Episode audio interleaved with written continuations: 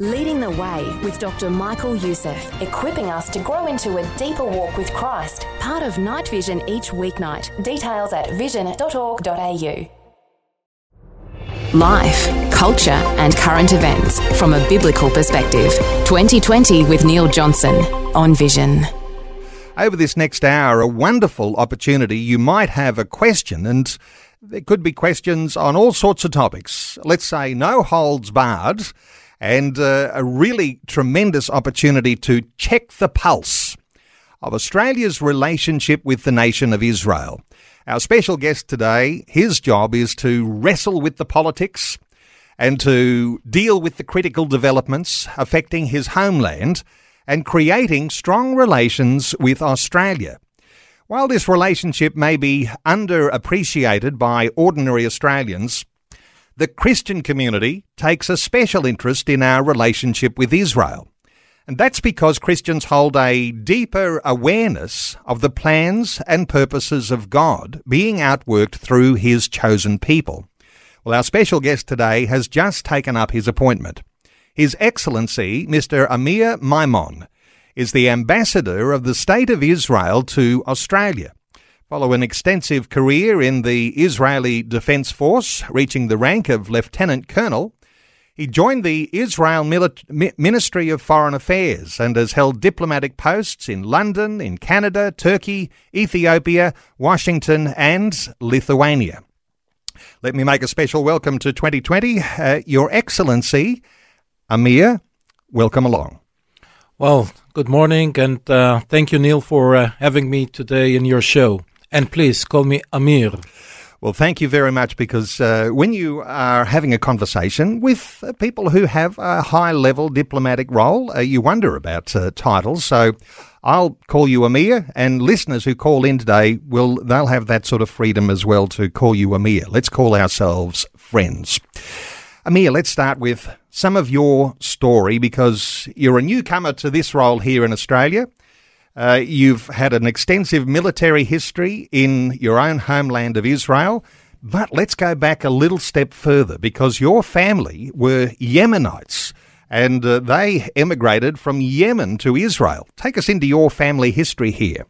Well, thank you. Uh, thank you for the question. Uh, yes, indeed. Uh, my roots are in uh, Yemen, the northern part of Yemen, from the area by the name Haidan which is not too far from the border with uh, Saudi.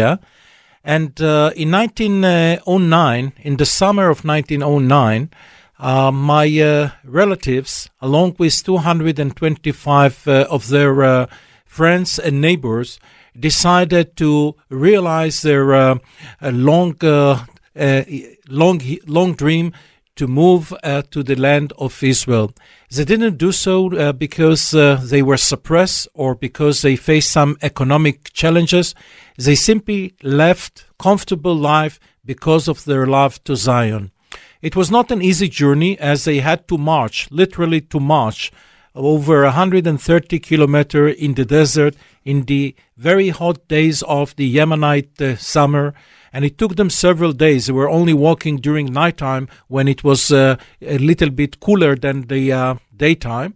And they reached the port of uh, Madi, where they took uh, a sailing boat, which uh, uh, took them to the port of Aden, where actually they were put in quarantine for three months because there were some concerns about their medical condition. And after three months, during which they celebrated the Jewish New Year, they finally uh, boarded a German steamboat which brought them to the promised land, to the land that they were dreaming to uh, reach. And it was uh, exactly in the midst of the uh, Jewish holiday of Sukkot. Upon their arrival, they were taken uh, from Jaffa port to a small Jewish settlement by the name uh, Rishon LeZion, where they lived for all their life and where their house is still uh, standing. And this is uh, part of the uh, heritage uh, buildings of the city of uh, Rishon LeZion. A very interesting happened. Uh, a, very interesting thing happened upon their landing in the Jaffa port. we found we somehow ended with the surname Maimon. This is not our original surname. It was the name of my uh, great uh, grandfather uh, father's name, and his name was Maimon, the son of Tzadok, and the surname was Gafla. Somehow the Turkish authorities that absorbed the Yemenite Jews that just arrived mixed with the names, and we ended with the Maimon family as our surname. It's a rich family history, isn't it? And over a hundred years ago, when your family made that journey from Yemen to Israel, uh, as you say, they were on foot and then they were on a steamboat.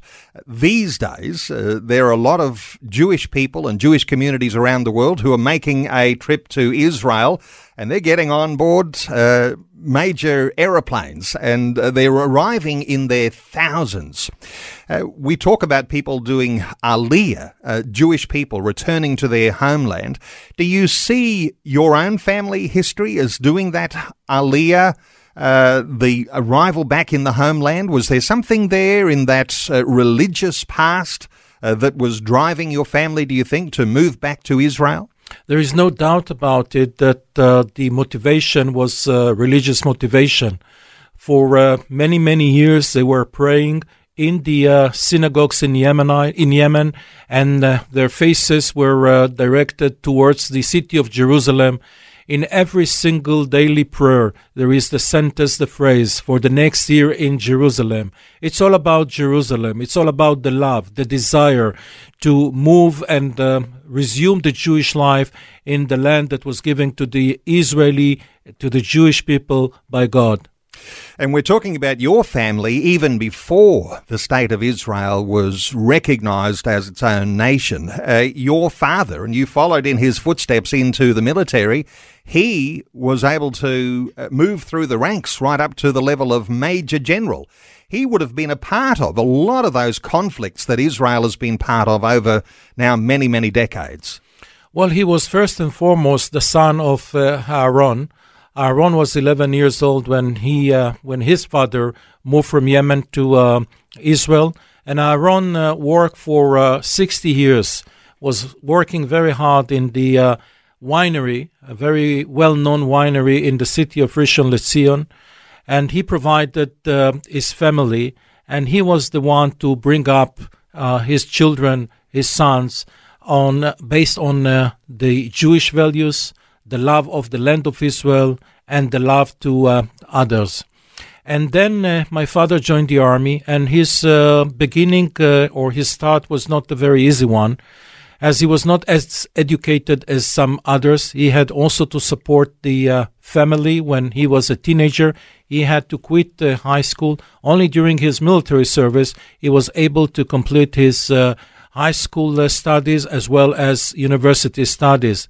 And he didn't start like you know uh, like me as a paratrooper because his uh, brother Jacob was killed in the War of Independence on January the 9th of 1948 and that's why my father was sent to uh, non-combat uh, units. And this is uh, a different uh, track the promotion is lower than it is in other units in other branches but at a certain point and after getting his parents' blessing and support.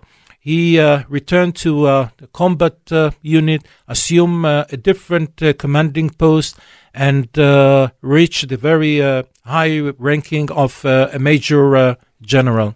Wow. And you entered the Israeli Defense Forces, as you say, as a paratrooper. Uh, so, did you see through your, I think it was a 12 year career, uh, moving through the ranks up to Lieutenant Colonel, did you see uh, action in those years? Uh, were you part of any of those wars and battles that Israel uh, was fighting? Yeah. Well, for me, it was mainly, I, wa- I really, I, I wanted to be like my father. I still very much want to be like him. He is for me a role model from him, I learned a lot about uh, uh, the love to my nation, to my people, and to my country. Even though when I was uh, little, I uh, didn't get to know uh, to know him very well, as he was always in the uh, in the army. He was with his unit, and he came home very rarely. It was very funny. My late mother told me that I used to call my red hair neighbor as dad. But then when, uh, and, and I think that because of his influence, I decided to join the uh, military academy because I wanted to be like him. It happens that uh, children are following their parents' footsteps. So I, joined, I joined the uh, military academy and then the paratroopers, special forces. And yes, unfortunately, Israel is uh, still facing some security and uh, defense challenges. And during my military service from 1976 until uh, 1989, I did experience battle, mainly in Lebanon. I participated as a commander uh, in the Litani operation in 1978, and I was a battalion commander in the 1982 Lebanon War. This is 2020 with Neil Johnson, helping you make sense of life, culture, and current events from a biblical perspective. 2020 on Vision Christian Radio. Our talkback line is open on 1800 316 316. If you have a question or a comment or a way to engage with His Excellency, Mr. Amir Maimon, who is the ambassador of the State of Israel to Australia. Amir, let me ask you about the relationship between Australia and Israel. And sometimes we think it's good when one side of politics is in power and uh, not so good when the other. Uh, but by and large, the overall uh, relationship, how do you view it? Well, I think that the relationship are uh, not just good, but they are very good. It is not related to uh, the uh, political party that is leading the country. Uh, it was good during the Labour time, and it is uh, was good uh, during the Liberal time. The relationship are going back to uh, the First World War, when the uh, Light uh, Horse Battalion, the Australian Light Horse Battalion, liberated the city of Beersheba, a biblical um, city. mentioned in the Old Testament, in the Bible, Abraham was there, and uh, also liberated the uh, other sites in Israel, including Rehovot, which is not too far from my hometown. And uh, it ended in uh, September of 20, 25th uh, uh, of September of 1918 when the Light Horse Battalion liberated the Turkish railway or occupied the Turkish railway station in the Tzemach Junction. And it continued also during the deliberation in the United Nations on the uh, partition resolution. It was uh, Doc Evatt, the well known Australian diplomat, uh, former foreign minister, who led the discussion. And Australia was uh, the first country to vote uh, in favor, in support of the establishment of the State of Israel. And relationship can be measured by different forms, by the number of visits, the number of agreements, by the trade, by the people to people project.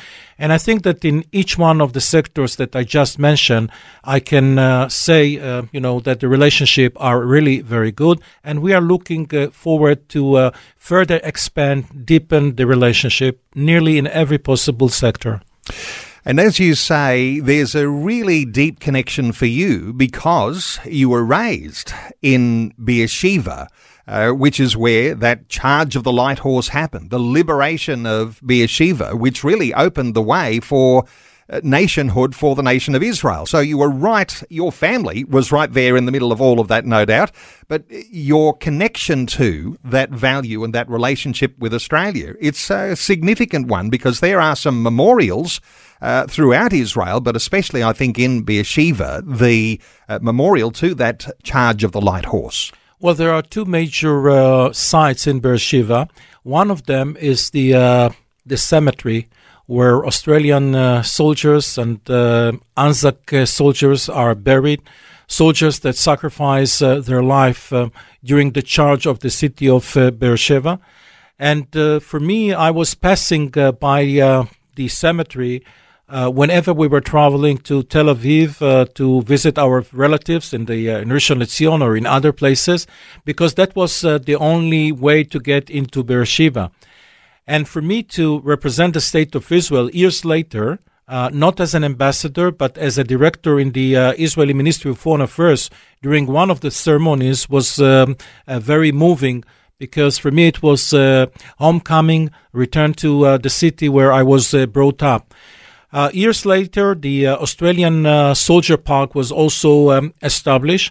And just a year ago, when I was trying to coordinate a visit to the park, just before assuming my responsibility as an ambassador, I learned that the director of the park is uh, one of my classmates from the elementary school where I studied in uh, the city of Beersheba.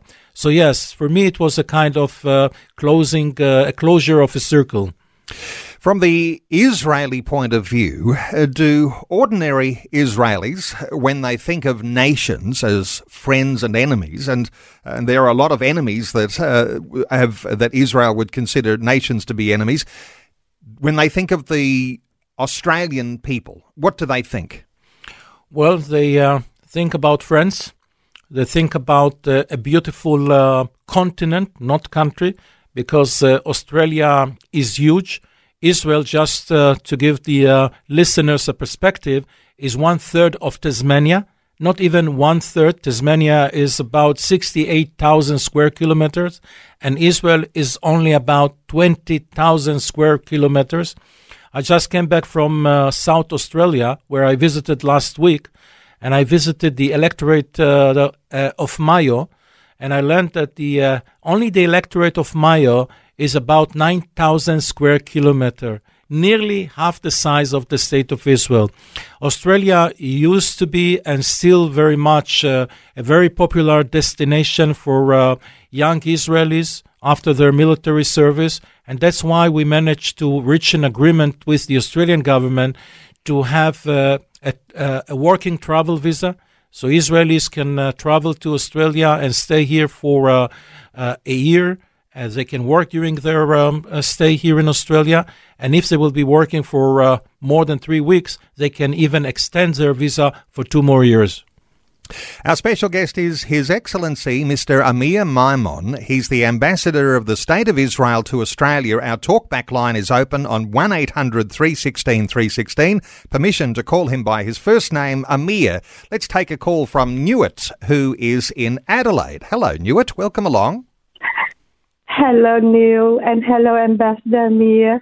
It's such a blessing that I can speak with you and to tell you that how much I love Israel.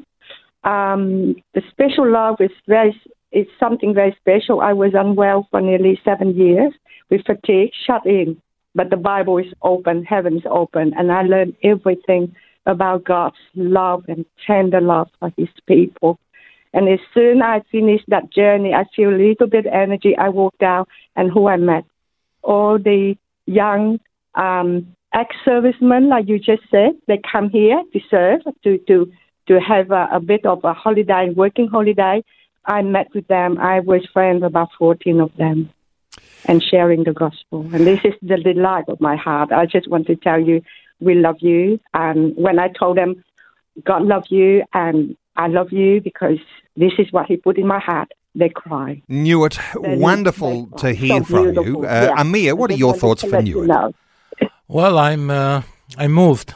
Uh, I can't find uh, the words because not uh, every day I hear uh, yeah. mm-hmm. such you know loving words from people that I meet with. And uh, I would like really to thank you from uh, the bottom of uh, my heart for the very uh, warm and loving words. And I do hope that uh, you will be able sooner than later realize your wish to visit uh, the land of Israel. I love to, yeah, I love to. And every year at the end of October, when we celebrate the um, the um, the light horseman, and I always pray that more people in Australia aware of the blessing, the hand of blessing of God on it, our nation for choosing this little that nation that was still so unknown, and and to, to be part of that. Uh, um, that journey with God to deliver the land Israel and uh, the, the, land of Palestine at that time, you know. And Newitt, I just pray that more people are aware of that. Thank you so much for your call, Newitt. And our talkback line is open on 1 800 316 316. Uh, it's interesting, and uh, we're hearing emotion, aren't we, in uh, voice? Uh, these thoughts that, you know, my love for the nation of Israel and a love for the nation of Israel that can come from an engagement with what we read in the Bible. it brings to the surface this spirituality. And I know that your own family history has been deeply religious. And yes, Jewish religion is a little different to what we think of as Christian religion, but there are some wonderful things in common. The fact that we share an Old Testament as part of our holy book scriptures. These are wonderful things that unite Christians and Jews. Yes, and um, I would like to mention that yesterday uh, I attended a, a very moving uh, event uh, here in the uh, uh, Sunshine Sunshine uh, Coast. I was invited and by Pastor Joel Baker and um, Ian Warby and Keith and Peter and me and and others. And uh, for me, it was uh, the first time ever uh, that I experienced such a very warm gathering of non Jewish people. Usually, when I attend uh, Jewish events with uh, Jewish uh, community, Jewish people, so it's usually a very warm gathering and to experience the same feeling with non-Jewish people, with Christians who love Israel so much. They were singing uh, Hebrew songs yesterday of uh, Hine Ma Tov Umanaim, and they were singing about Jerusalem, and they were even singing the uh, Israeli national anthem. For me, it was uh, very moving, and uh, I can tell you that uh, uh, it's not every day that people can bring me to tears. What I'm hearing is that you've received a warm welcome, especially from the Christian community here in Australia. I mean, before we get into some controversial issues around Israel and the developments that have been happening just lately, let's take uh, another call. Pete is in Victoria. Hi, Pete. Welcome. We just got to just get Pete connected here. Hello, Pete. Welcome. G'day, are you there? Yes, Pete. What are your thoughts for our guest? Yeah, just, yeah, yeah. Uh, g'day to you both. Hi, uh, Amir. But just quickly, in Matthew twenty three thirty seven, Yeshua said, "O Jerusalem, Jerusalem, the one who kills the prophets and stones those who are sent to her. How often I wanted to gather your chicks together, as a hen gathers gathers her chicks under her wings, but you are not willing." The Lord said, to pray for the peace of Jerusalem. The nation of Israel needs to know that those who believe in the Jewish Messiah, Yeshua, are their greatest allies. In fact, their only true allies. Shalom to you all. Pete, a very uh, deep and interesting comment you're making here. Uh, Amir, your thoughts for Pete? Well, uh, no doubts that uh, we all uh, are looking for peace uh, in Jerusalem. Uh, we are all looking for uh, a freedom of worship in uh, Jerusalem, a freedom of uh, access. And uh, for us, it is very important. And thank you for giving me the opportunity to reiterate our position, which is very clear about Jerusalem, about the eternal united capital of the state of Israel. That's what Jerusalem is uh, for me. What that's what Jerusalem was, and that's what Jerusalem will be uh, forever. And of course, as I said before, we value uh, very much uh, our Christian friends. Pete, thank you so much for your call. 1 800 316 316 to join in our conversation. Before we move in, uh, move on from there, praying for the peace of Jerusalem, having an ancient document as we have, uh, the uh, First Testament, the Second Testament, the Old, the New Testament, as we call things in different ways. There's something powerful about the things that were written in antiquity that unite peoples together when they're going through challenges for now and into the future. The fact of those things written in the Bible, does it ever amaze you, surprise you that we can be united because of things that were written thousands of years ago. No, I uh, I'm not surprised. I uh, believe that we should uh, uh learn a lot from the past and look for ways to uh, realize it in the present and the future. I believe that the focus of our attention should be should be given to the present and the future. And uh, again, for me, Jerusalem. And by the way, Jerusalem was never a capital of any other nation than the uh, Jewish uh, people. And uh, the state of Israel, uh, we, uh, uh, in different uh, occasions, was very clear about the vision, uh, her vision of uh, the city of Jerusalem, an open city, a city that all dominion can worship, can visit, and in you know a very peaceful and secure atmosphere.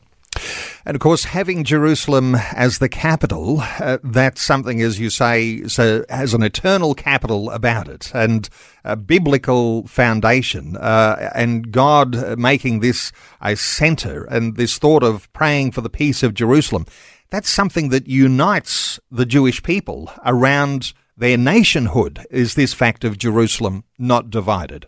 Of absolutely and that's why from uh, you know uh, the day of the uh, inception of the state of Israel, there were no doubts and there were no question where our capital is going to be, and that's why our capital is in uh, Jerusalem.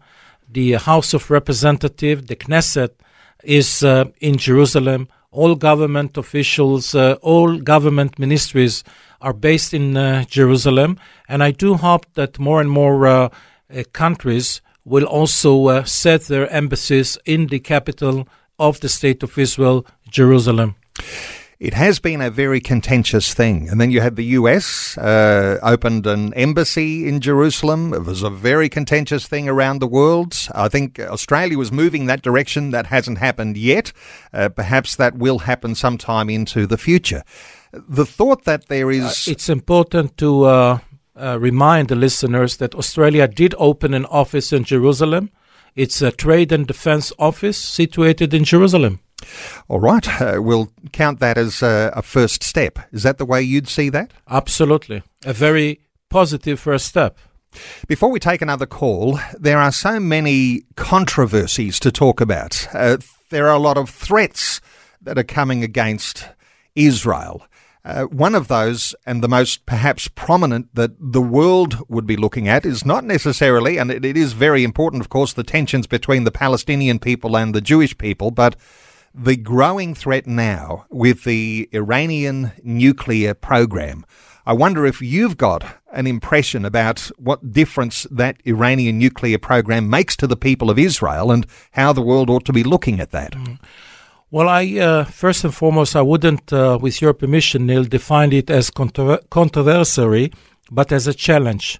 This is uh, very challenging uh, for the state of Israel, but not just for the state of Israel, but also to the entire international community, the one who believes in democracy, in freedom, and uh, in security. To start with, um, when we are talking about the Iranian quest to acquire nuclear weapon capability, so I can tell you that they are very close. They are very close because they already mastered the technology, and uh, the uh, nuclear technology is based on three major pillars conversion, enrichment, and uh, reprocessing. The Iranians already, and this is not part of the so called Israeli uh, propaganda, Simply read the uh, uh, IAEA report. It's uh, a United Nations agency which is uh, responsible uh, for uh, International Atomic Energy Agency, and they are the one to follow the nuclear developments in Iran. In the Director General, their Director General, Ambassador Grossi, recent report, he highlighted or listed the uh, risks that are arising from the Iranians' uh, nuclear weapon program. He was also talking about uh, the timetable. So for us, it's not a theoretical uh, threat. And by the way, in the textbooks, you measure uh, a threat is defined by a combination of intention and capabilities. And if you'll Google, you will see that uh, nearly every Iranian leader has stated or is stating about uh, the uh, intention to wipe out the state of Israel from the map. In some of their ballistic missiles, you can uh, see inscription of the destruction of Israel and the USA. And uh, the other part is, of course, related to capabilities. And now that they already have the delivery means, namely the ballistic missiles, plus the nuclear weapon capabilities. So uh, for us, it's a, a, real threat. It's uh, not something theoretical. But when talking about Iran, it's also very important to remember that Iran is not just about the nuclear weapon program. Iran is also about their support of terrorism. Iran is also about their efforts to undermine some of the moderate Arab states in the region, such as uh, United Arab Emirates, Bahrain. Only in the beginning of this year, they used one of their proxies in Yemen, the Houthis, to launch ballistic missiles, UAVs, and this is part of their scheme to undermine the moderate Arab states. Let's not forget that uh, for them it's all about the enhancement of their regional hegemony by uh, and they're doing so by using some of their proxies. They have the Hezbollah in Lebanon, they have the Hamas in the Gaza Strip, they have the Houthis in um, in uh, Yemen, and they also have uh, some other fractions in Syria, in Iraq, and in other places. There are, as you describe, threats coming from every direction. And uh, let me just take you into some deeper waters here. Uh, the thought that the Israeli military is not afraid to defend itself. Uh, we'll often hear stories of some preemptive strikes or retaliations that come from uh, rockets that have been launched uh, across borders, uh, Syria. The fear that the world holds is that there'll be a preemptive strike on Iran as they may be planning a strike on Israel. And the flashpoint that could eventuate uh, the potential for nuclear war is that something that is constantly on the agenda for discussion at high levels in Israel? Well, for me, it's very uh, uh, important to emphasize that uh, we are looking for a peaceful solution. It's not that the state of Israel is against, uh, you know, an agreement with Iran, an agreement that will roll back their nuclear weapon program, an agreement that will uh, take out the uh, enriched uranium that was accumulated so far. We are not against. We are against a bad agreement. And the alternative to a bad agreement is not a military option. The alternative is a good agreement. And of course, it's very important to maintain all options on the table. Uh, all options uh, are on the table, including the military options. Because as I said before, we're talking about a threat. We're not talking about uh, a theoretical uh, threat. We're talking about a nation that is looking to, uh, uh, not nation, we're talking about leadership because we don't have any differences with the Iranian people. We used to have very good and close relationship until uh, the end of the 70s. And it is the new leadership, it is the uh, ayatollahs that are looking for the destruction of the state of Israel. And this is the duty of every democratic government to take the necessary, all necessary measures in order to defend its citizens. And Israel is not different than Australia, United States of America, or the United Kingdom. And if the Iranians will uh, possess a clear threat, an immediate threat, we will have the means to uh, eliminate and to respond. And all the more powerful the biblical challenge, uh, the call to pray for the peace of Jerusalem. 1 800 316 316. Let's take another call. Mike is in Tasmania. Hello, Mike. Uh, good morning. My wife's grandmother was a Gentile, was born in Tel Aviv when she was in when her mother was in the Polish Navy after she escaped after her mother escaped from a Soviet gulag in West Kazakhstan, and uh, so it's um it's um well I think it's handy to be born in Israel. It's as it is Australia, but and we love Israel and we're very grateful. Mike, uh, thank you for those comments. Uh, Amir, your thoughts for Mike? Well, I just uh, had the uh, privilege and the pleasure of visiting uh, Tasmania, Hobart. I stayed there for uh, two days, and I was so moved when I visited the oldest Jewish synagogue, which is situated in Hobart. The construction started in 1843 and the first service was held in uh, 1845. So uh, thank you for uh, your words, and uh, I'm looking forward uh, for my next trip to uh, Tasmania. Mike, thank you so much for your call. 1 800 316 316. Our special guest is the ambassador uh, from Israel to Australia, uh, Amir. Uh, let me just ask you, Amir, let's touch on some of these con- controversial issues. Uh, there is a propaganda war that goes on. Uh, for those that support the Jewish state, and there's another side, those who support the Palestinians. Oftentimes it's over disputed territory, and uh, the United Nations doesn't uh, rarely ever seems to be on the side of Israel and usually on the side of a Palestinian people the ongoing disputes, they are challenging, aren't they? And uh, it can't be any easier because of a parliament, the Knesset, in some level of disarray and looking forward to elections later this year. How do you describe the ongoing challenges and tensions that are happening in Israel between the Jewish people and the uh, Palestinians? Well, to start with, uh, the uh, recent uh, round of escalation was with the Hamas who, um, you know, uh, since the uh, Israeli government uh, unilaterally withdrew from the Gaza Strip in 2006, do not uh, miss the opportunity to uh, uh, disturb the Israelis who are living along the border or and elsewhere by firing different type of missiles, short range, the Qassam type or the medium range, the Fajr, the Katyusha, and they also have the long range. As I said before, the Hamas is uh, an Iranian proxy, and you probably uh, remember that early this year, the Hamas was uh, listed here and recognized here in Australia as a terror organization.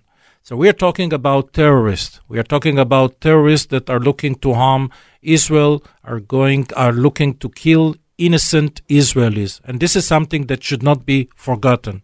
At the same time, Israel is still committed, and it was uh, stated very clearly by uh, Prime Minister Lapid during Biden visit. Israel is committed to the vision of two-state solution. Unfortunately, since the uh, signing of the Declaration of Principle in 1993, even though some progress uh, was made, we still didn't reach the uh, uh, the the time, and the conditions are not uh, the right condition to uh, start talking about the permanent status of the territories. It was agreed that there will be two major phases the interim phase and the permanent phase.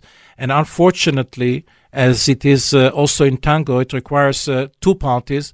We are still uh, unable to sit around the table with our Palestinian partners and to talk about the remaining hardcore issues that are still in dispute. And there are hard core issues that are in dispute between the two parties, such as the question of Jerusalem, such as the question of the Israeli settlements, the Palestinian demand for the right of return. And by the way, they're not uh, asking to return to their future Palestinian state. They're asking to return to Jaffa, Tel Aviv, and Haifa to the uh, places prior to the 1947 uh, um, war.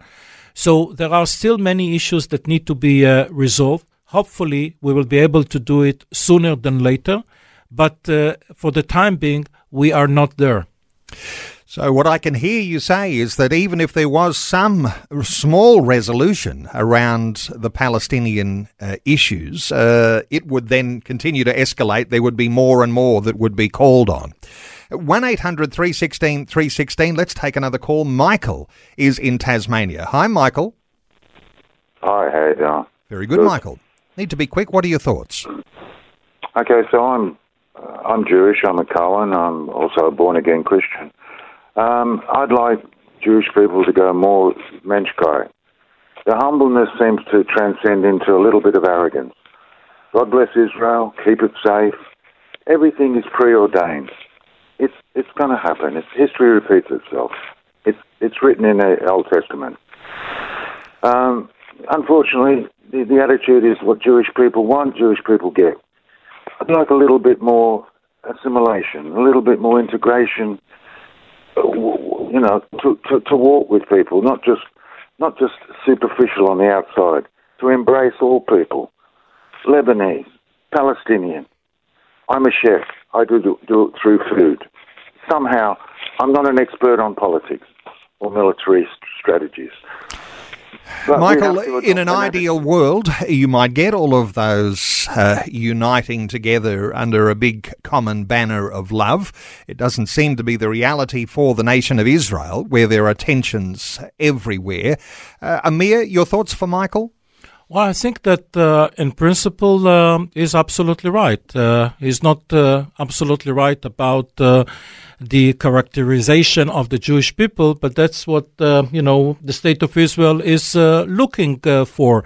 We're looking to expand our uh, relationship with every country in the world, and that's why the the breakthrough with some moderate Arab countries, such as the uh, United Arab Emirates, Bahrain, Morocco, uh, are of great importance. And these are not just uh, an agreement between leaders, but between people. That's what I'm trying to do here, to reach out to other communities than the Jewish community. That's why I'm here in uh, Queensland, in Brisbane. That's why I'm speaking in this program. And for me, it was so moving, not just to be able to embrace, to hug people, but also to be hugged and to be embraced by the Christian community. And I'm planning to expand the relationship and my at least uh, uh, outreach and uh, attempts to every other community here in Australia. Michael, thank you so much for your call. And time is running short. I wonder whether we might finish our conversation around some of the issues, uh, what are called the Abraham Accords. Uh, this started under the presidency of Donald Trump, and uh, no doubt the ball is rolling. And no matter what uh, would change, there'll still no doubt be new relationships and uh, normality of relationship between nations. Is this something you expect to continue to go forward? Nations that are relating with Israel in a very positive way? Absolutely, absolutely, and I think that um, um, there are two important elements in the recent uh, Abraham Accords that uh, were signed.